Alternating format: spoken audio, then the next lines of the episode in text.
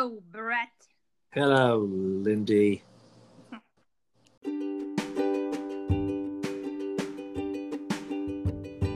Hey, this is Brett. Welcome to the podcast.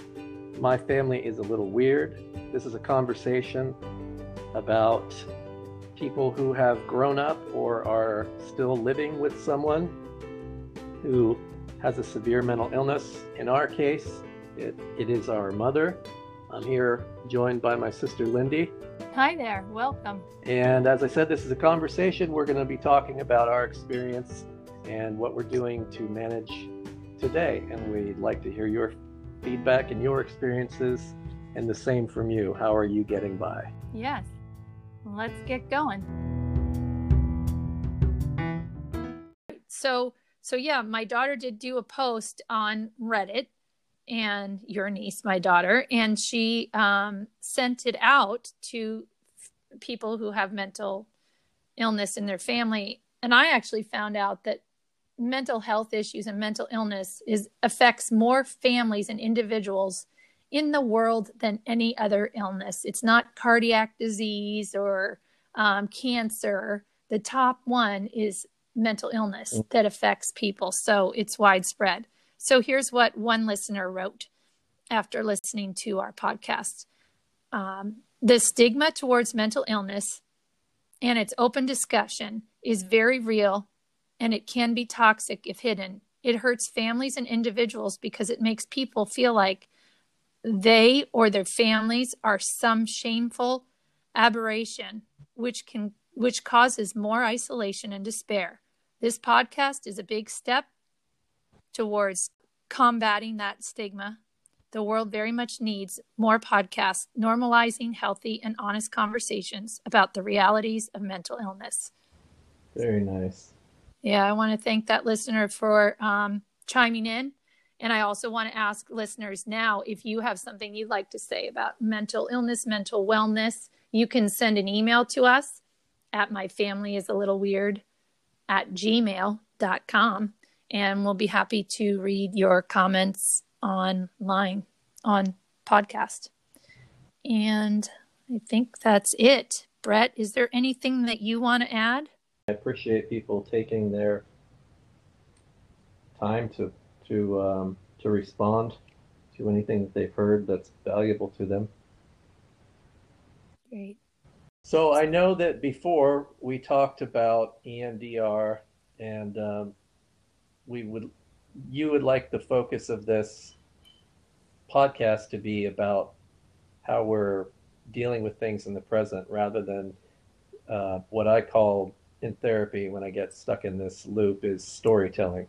Storytelling is good to establish why you're in therapy. After a certain amount of time, it's kind of counterproductive. So I know you're working on things in the present tense with the you know with an eye to the future in terms of how you how how you can move away from things that uh, were unhealthy into things that are that are healthy and productive and that are working for you. So, what are you up to to that end?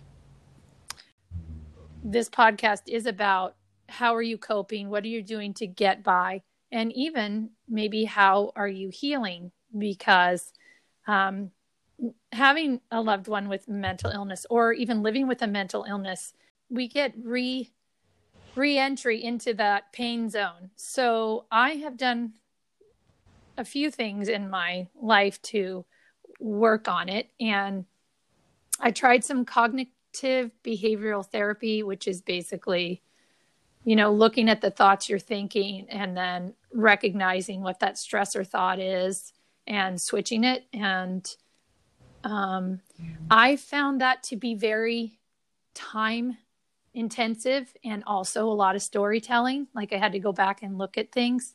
Mm-hmm. And I really felt exhausted after those therapy sessions with the counselor because, eh, you know, it's just bringing up pain.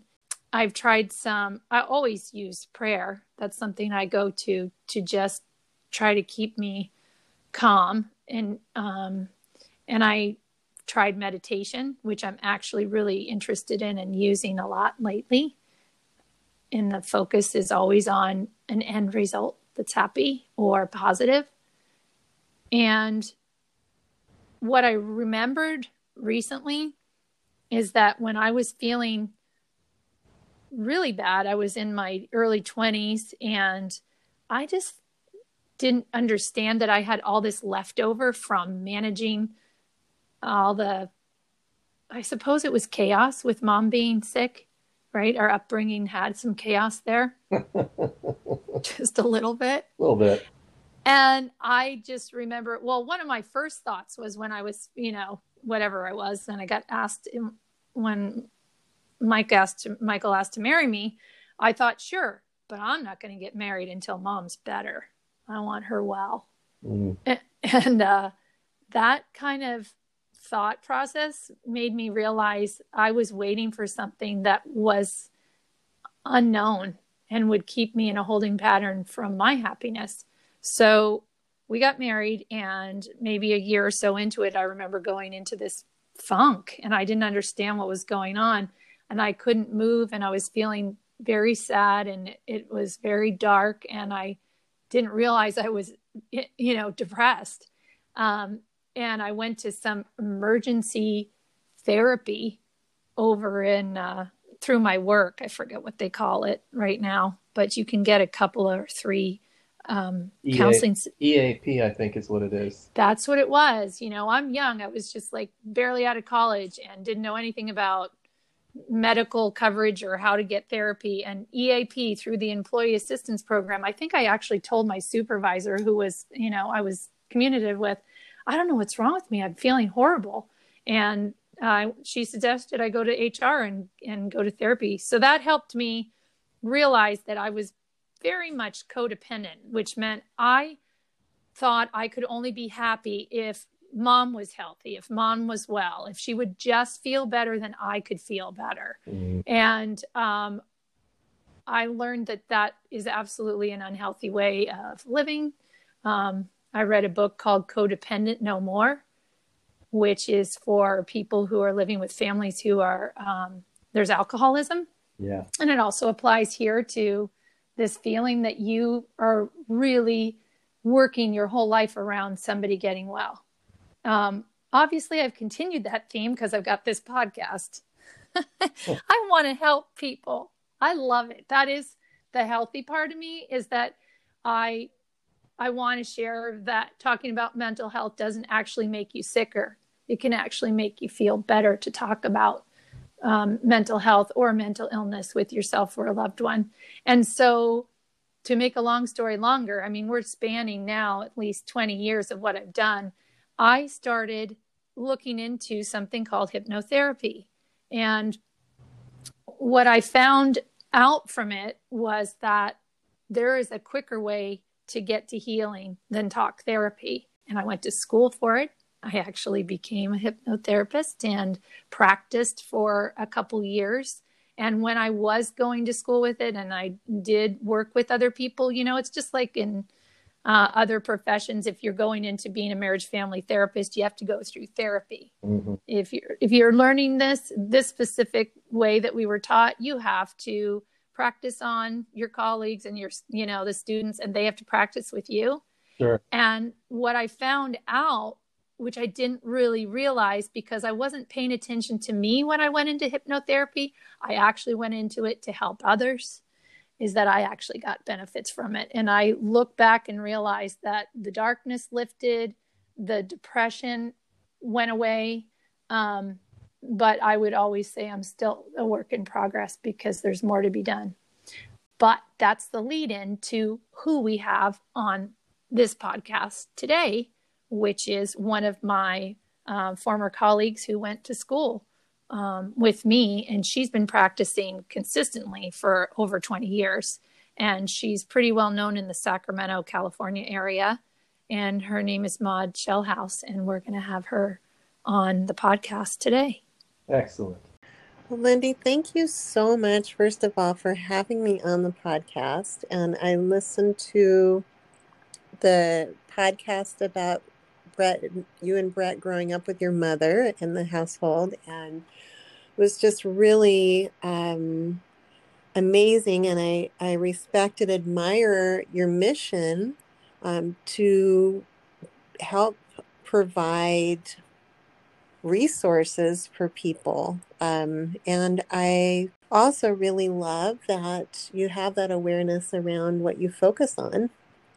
And that's something that, as you know, Lindy, um, we were both taught to really coach about, you know, because even though everyone has been through at least some sort of adversity in their lives, we really can get caught there and stuck there if there's too much focus placed for for a long period of time.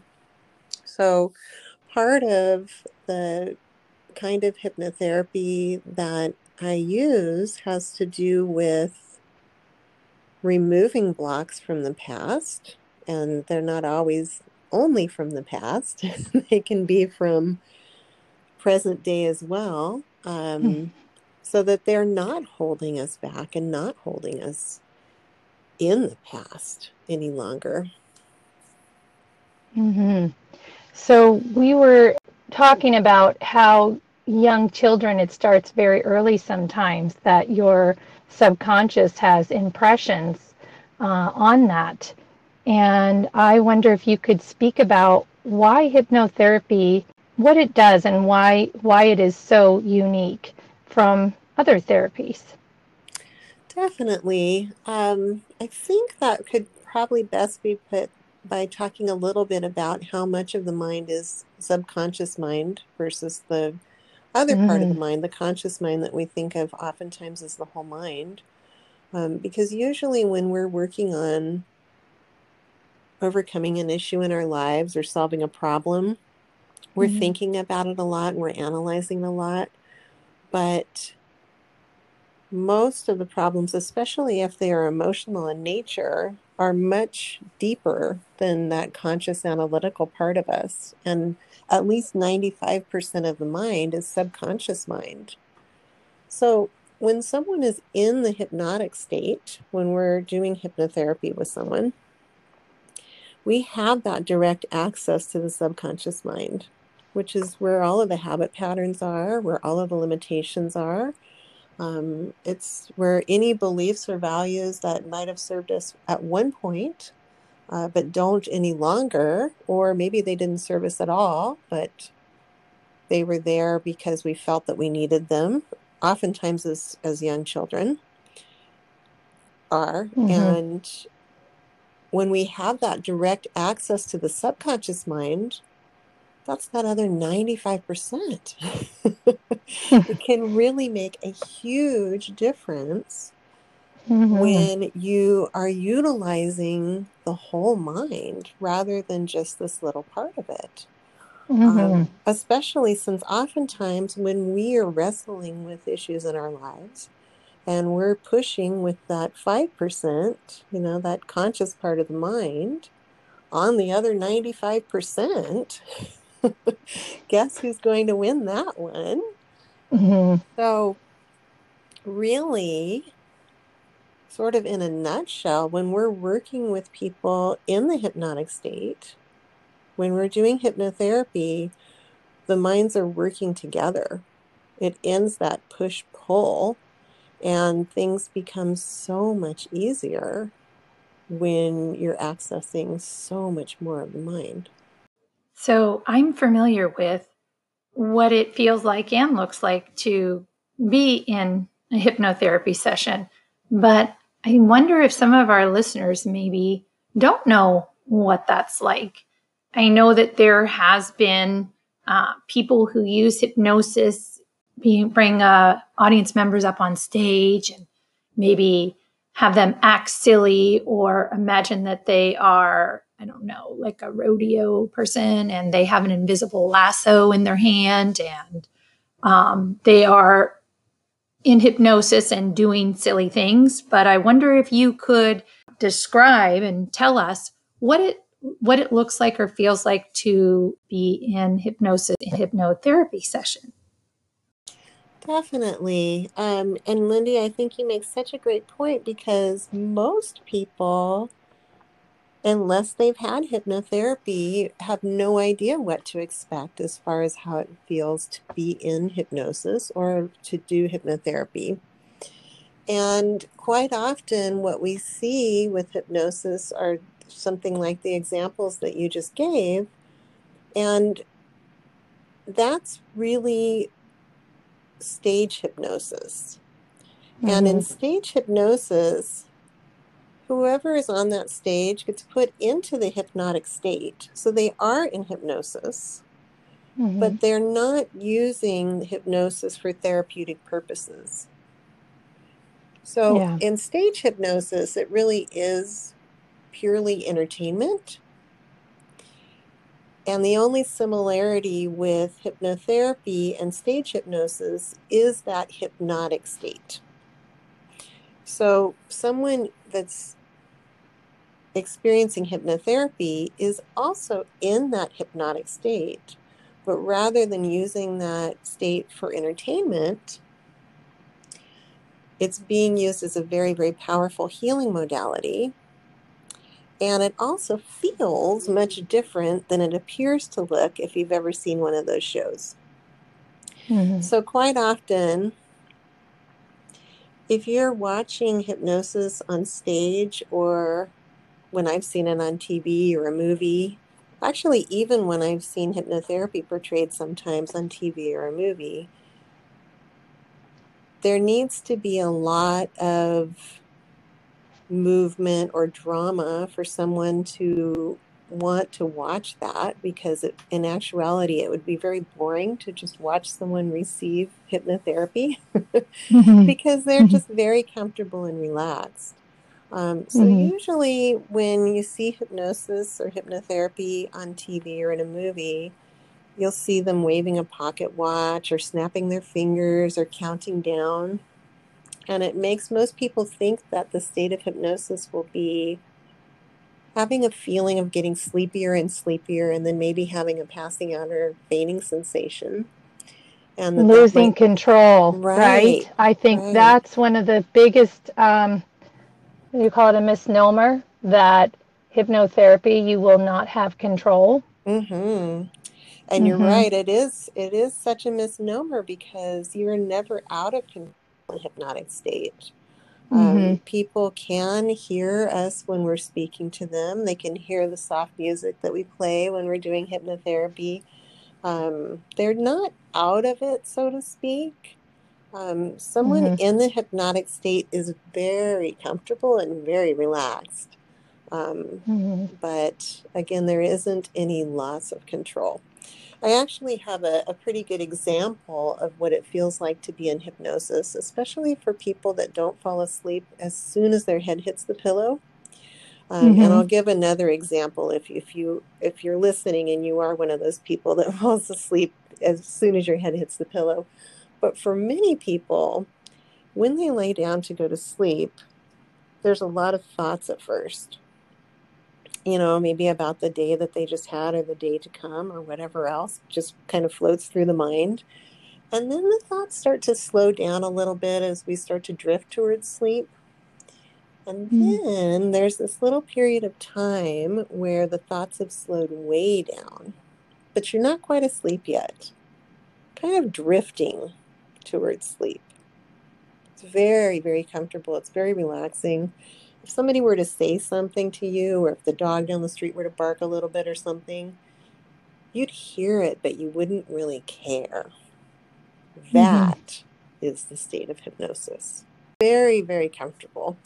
Um, for mm-hmm. those people that do fall asleep very quickly, um, a better example would be if you've ever had the luxury to lay down on the couch in the middle of the afternoon, maybe a Sunday afternoon, um, and you kind of just drowsed Lots of people do that in front of the TV, where oh, you're kind yeah, of no. like not asleep, you're not quite awake yet yeah. either. You know, it's very, very comfortable. But that actually is the state of hypnosis. It's a very natural state, and we can drift in and out of it on our own. Which brings up a really good point that when you are in that drowsy state, you're really paying attention to what is coming through that TV, radio, podcast program, that it's something that's positive and upbeat and is going to be favorable to you if it does happen to land in your subconscious. right? Absolutely. And you know, those infomercials that they put on in the middle of the night Yeah. are not just because they get better rates. In fact, sometimes they pay premium rates because people are Mhm. in the hypnotic state quite often in front of the TV. Captive audience. Exactly. So, would you speak to some of the things that you have worked with people on and what maybe some of those successes look like? Oh, sure thing.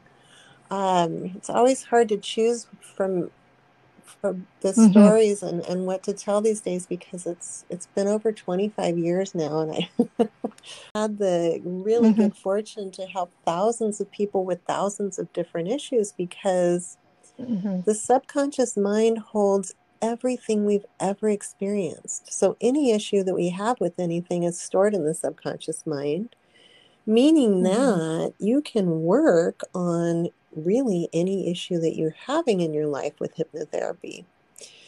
So I have helped people um, work on anything from improving something in their lives, for example, becoming a better public speaker, or improving Mm. their athletic performance, or reading more quickly, to overcoming really serious issues. Um, Mhm. like um, losing a lot of weight or overcoming an addiction um, Mm. to um, helping people with many different fears and phobias.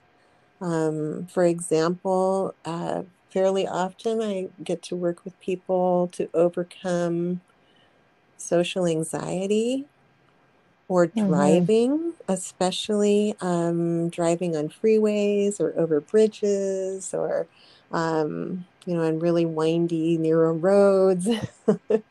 I have helped many people overcome substance abuse.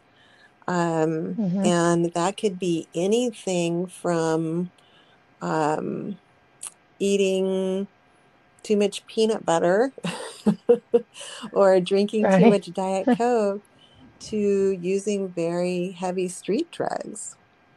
Mhm. So, you know, there's just so many substances and so many different forms of addiction. You know, sometimes that's compulsive Mhm. shopping or gambling. Um, I've helped people with all of those things. And one of the examples that, that came to mind when you asked me that is that many years ago, I was able to help um, a woman who was about 75 that said she'd had an addiction to peanut butter all her life. And she said it did, doesn't seem like it would be a big deal to many people, but I get up in the middle of the night and I go in the kitchen and just take big spoonfuls of peanut butter and then I feel sick, you know. it had really become Mm. an issue, even though it seems like such a small thing. Um, and she's referred many people to me over the years because it just changed her life to She just saw change that one Yeah. little thing. Nice. Nice. Yeah, it's amazing. And um, I haven't practiced for many years, but I had um, some very wonderful experiences coming out of that. And I can remember one man um, in particular that I work with, and he came in to give up smoking. And towards the end in uh, our sessions together, he said, Turns out I I gave up drinking too. I didn't know I didn't know that I could even do that. And so sometimes there are tag-alongs that are issues that may be in there that come out and are let go of. And one of the reasons why I really wanted to connect with you because I think that the technique that we were taught is so unique and fundamental, and that is that same aspect. We are not, we don't help ourselves when we focus on the past. And with the technique that you use, um, you're not focusing on the past when people are in hypnosis, Oh, correct? correct. Yeah, I think that's the biggest point. Um, and tell tell me a little bit more about that. Tell the listeners. Um, I'm really glad that you brought that up because um, it used to be fairly common for people to be put into the hypnotic state with hypnotherapy and to go back through life events in order to heal them. And it could be oftentimes difficult for people. And this happens also sometimes in other types of therapies. But it can be very difficult for people to relive past experiences that were uncomfortable and sometimes traumatic. And um, hmm quite frankly, sometimes people end up needing a lot of healing from going back through life events if they were very difficult, challenging for them. So, the method that you and I were taught is so incredibly valuable because instead of doing that, instead, whoever we're working with is able to access that healing part of themselves, their own inner wisdom that's within them, hmm that is part of their subconscious mind. It's actually part of their conscious mind as well. You know, we have, we're complex creatures, we have many, many parts of us. but uh, hmm this allows each individual to access their own healing wisdom and find what works best for them in order to heal and become empowered and overcome issues in their lives. It really, I think you used the word unique, and it is certainly unique in that it's hmm so respectful of each person. hmm Um, it's such a gentle way to move through issues in life because of this principle. And it tends to work pretty darn quickly because if you think about Yeah. it, if if I'm trying to decide what I think is best for someone, even though I've got lots of years of experience, I still will never know more about what is best for someone else than their own inner wisdom. It just makes all the difference in the world. I feel like so oftentimes when you're living with someone or care about someone who has a mental illness, you experience anger, you have uh, guilt, you have um, all kinds of emotions that fester inside and can make you hate. And I wonder if there's anyone that you worked with that you have an example of that um, was able to maybe let go of some of that I emotional do. pain. Um, so I just finished working with someone who, um, as a teenager, had some experiences that had um, caused her to feel a lot of shame through no fault of her own. Um, and she grew up with a parent who um, was not comfortable with um, her own body and um, projected, unfortunately, a lot of shame on the lady that I was just working with. And um, hmm it caused her so many issues in her intimate life, even though she was healthy in so many different ways. Um, and what she said to me in her last session was that she couldn't believe how free she felt and how she had recognized some of what was going on as a physical issue. But she said that the hypnotherapy hmm changed how she felt so much emotionally that she felt like she was going to be able to embrace so much more of her life and feel good about it and feel so much joy about it that she had never even thought would be accessible to her. It was, it was just an hmm amazing difference. Yeah. That's great. Yeah, that would that would stand to reason because um, everything is connected. Our subconscious mind. We know now. There's uh, epigenetic studies. There's brain scans that the brain, um, the thoughts uh, can create physical ailments and illnesses within. So um, that sounds like a really um, yeah, surprising so transformation for her. You know, she was really excited about the work that we were doing um, before we reached the end, and it just was a whole new level towards the very end of it. She's because she didn't know that she could feel that much better. So it was so much fun for that mm-hmm. to be a surprise for her and for me.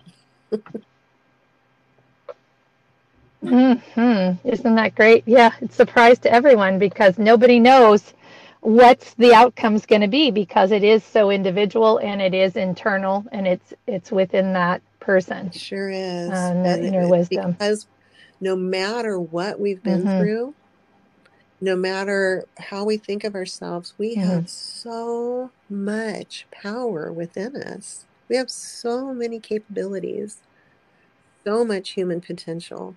So mm-hmm. it's it's really um, mm-hmm it's just amazing to be able to help people access that. Uh, what would you say it is in terms of when people meditate? How what would you say that um, are the similarities there? There's actually quite a few, and when people mm-hmm. meditate, they can go into that same hypnotic state, and quite often they do. I want to ask you, what are you doing now? Are you doing things virtually? Do you use Zoom? Is it that is. something you do? Um, and um, yeah. I, I, use Zoom. I also see people by phone, and I am seeing a few people in person as well, as long as we're, because that way we're able to practice good social distancing right. rules. Even though in the past I have seen people over Zoom and I have worked with people over the phone, it's been more the exception than the rule and lately it's been the hmm. other way around so it's it's funny like i'm i'm um, on the phone then i'm on the computer then i'm with somebody in person and i love it they all work equally well and uh, it's it's mm-hmm. really nice to be able to accommodate whatever someone's needs are. And you know, quite often right now, people right. are not going out any more than is absolutely necessary. And it's wonderful to be able to work with them when they can sit on their own couch or even lay down in their bed and have to go through traffic. And I'm particularly grateful for that because for the past several years, I've worked with people for anxiety related issues more than anything else. Um, and it, it really right. um, wasn't because I decided to specialize in that, but there's just so, so much going on right mm-hmm. now, of course, as you know, of course, as everyone that's mm-hmm. listening knows. Um, and, uh, mm-hmm. you know, it's, it's just really nice to um, not have anybody be left out because they're not coming to the office.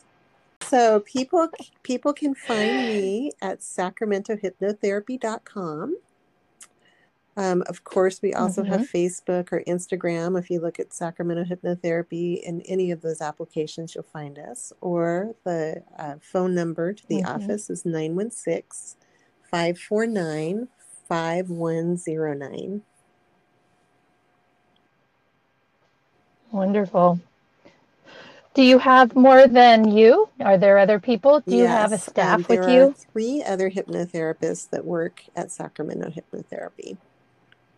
I want to make sure that we change the conversation so that people talk about it openly because what I keep finding is that people live with depression and pain and a lot of these mental health issues for years before they talk to anyone. I do just want to mention that um, it can be very difficult for people to reach out um, if they're struggling with mental illness. um, if they have family members that have mental illness, um, particularly things that make people feel really isolated.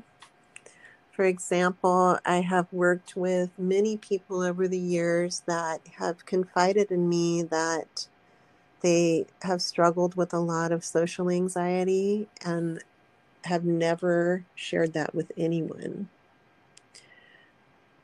And mm-hmm. very fortunately, we had such a good teacher work that taught us to meet people where they are, no matter where they are.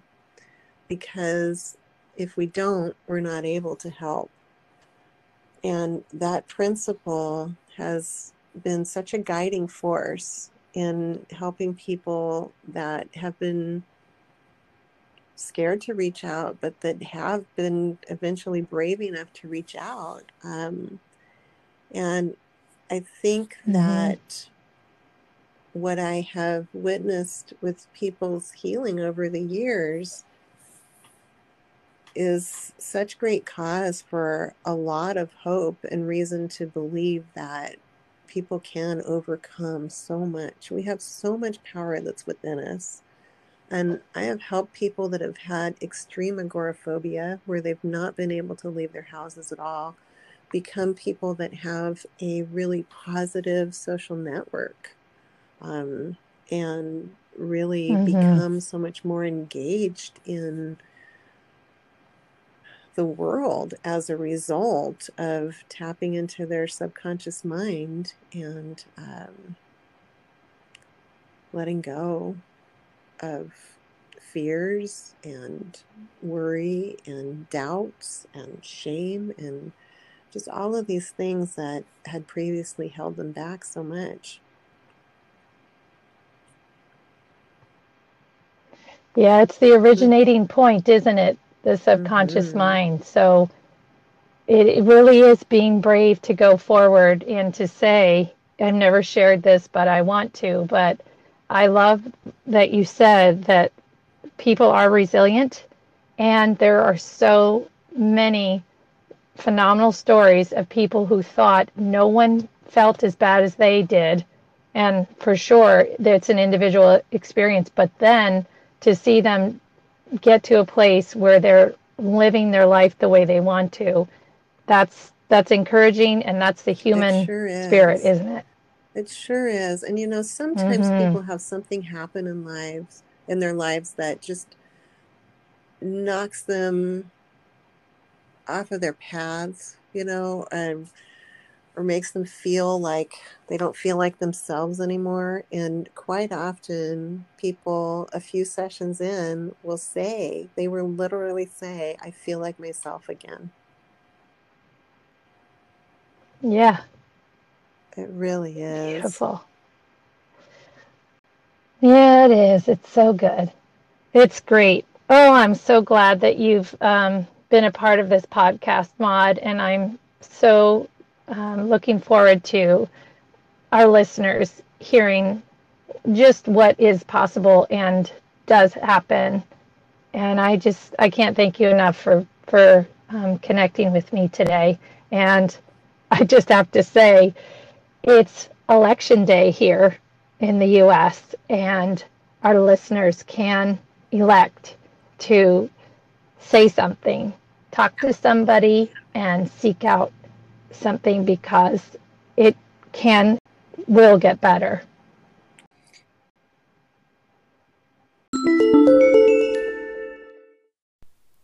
Through editing and my own fault, I may not have included Maud's goodbye.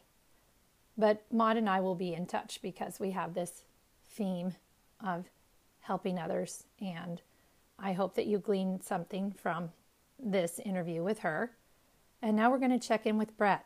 As you may remember, in the beginning, Brett and I decided we were going to create a podcast. Well, what's turned out to be a really good idea for me is something that Brett is going to put on the back burner so that he can take care of some other interests of his own, including playing his guitar writing a song. Okay, so let's check in with Brett.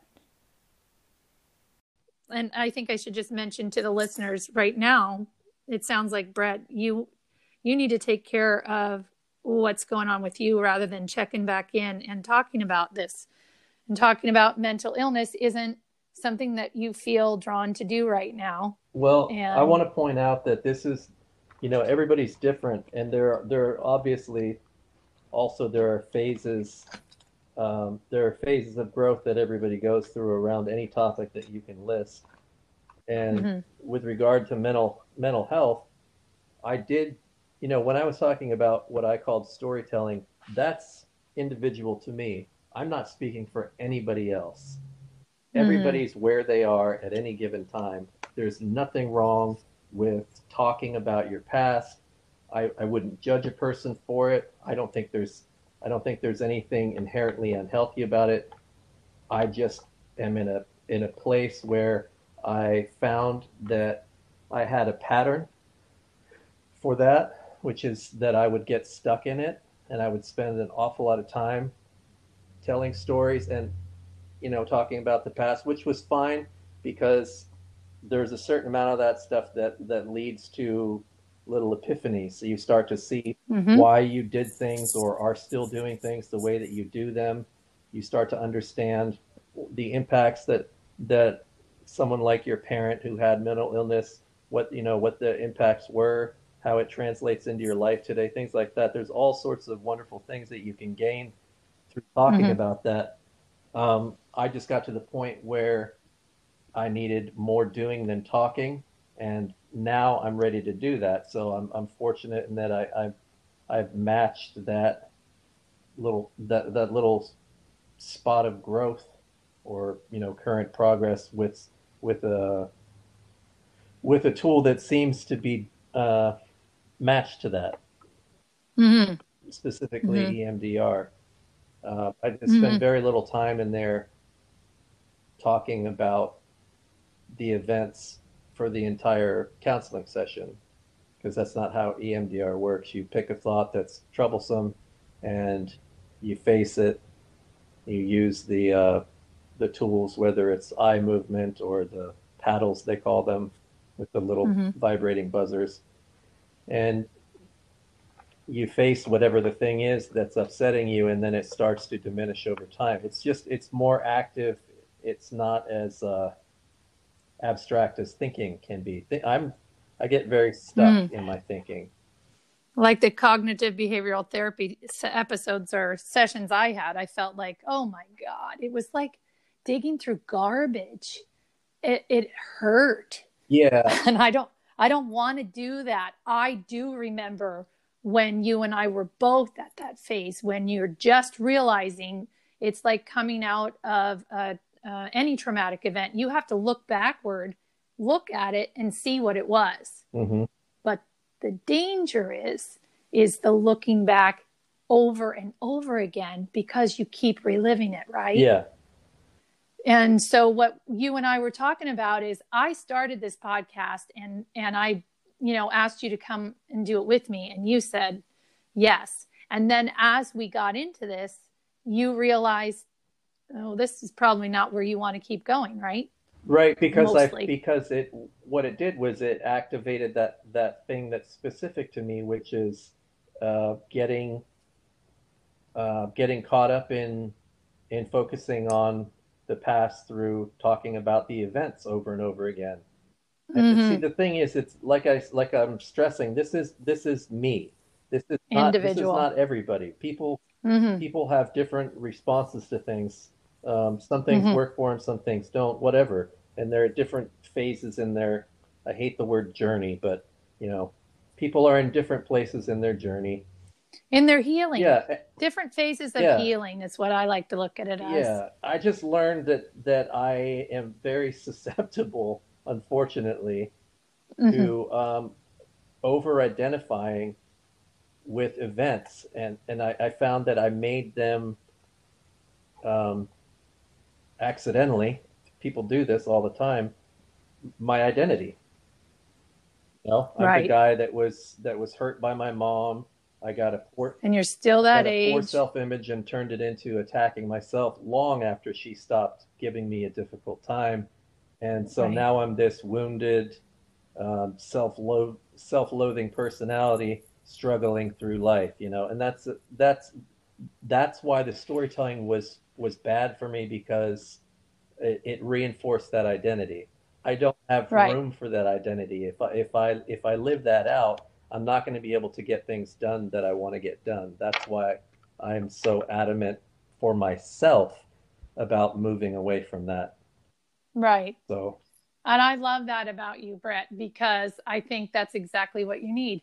And we're not the same because for me, um, I feel even more dedicated to talking about this than I ever have. There's people everywhere post traumatic stress disorder, whether it comes from being in the military or a traumatic event.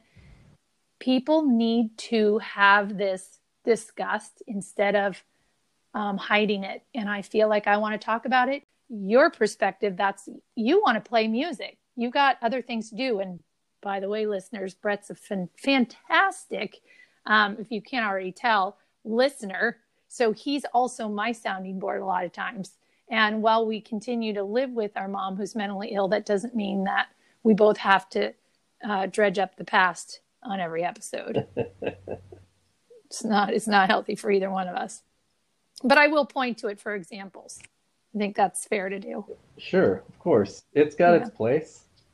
hmm Yeah. So I don't know how this is evolving, but I really feel like getting guests on that talk about strategies to help people is going to be a big focus for me. And I'm looking for guest speakers uh, that want to talk about this. And so that's how this platform is going to continue to grow. And I'm sure you'll be checking in with me on the podcast maybe sometime. Sure, sure, I will. And I'm, you know, Good. again, I just want to, I want to stress that people are in different places.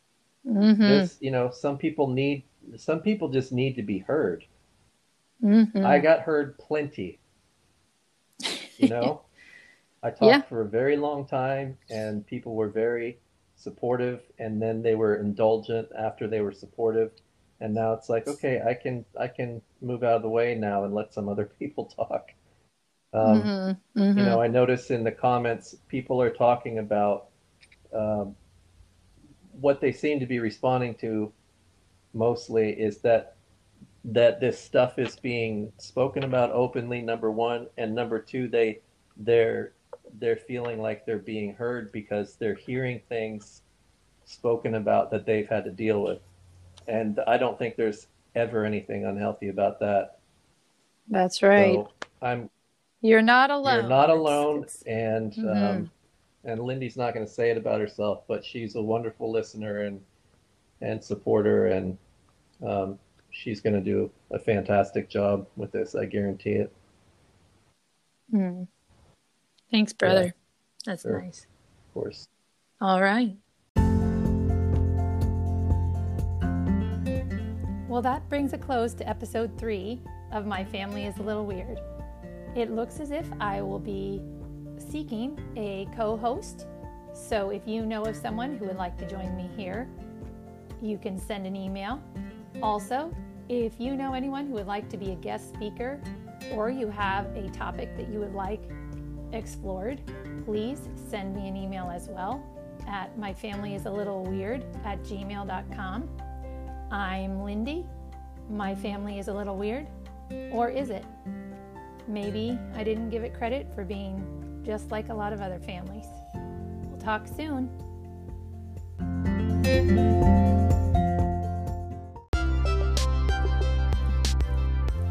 Finding the right thing for your family or for yourself in terms of care is a lot like finding a four leaf clover. They exist, they're out there.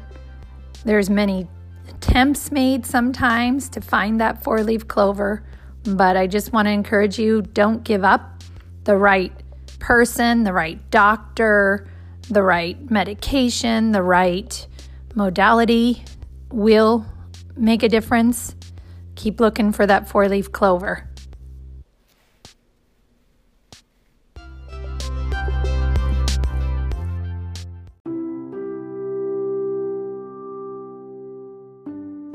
Brett and I want to make sure you know that there are people there to talk with you. If you're feeling overwhelmed, if you're feeling deep, deep sadness or anxiety, please reach out and call 800 273 8255. That's 800 273 TALK. You can also text the word GO to 741 741 and you can chat with someone online who's there to listen and help walk through what you're feeling. We care about you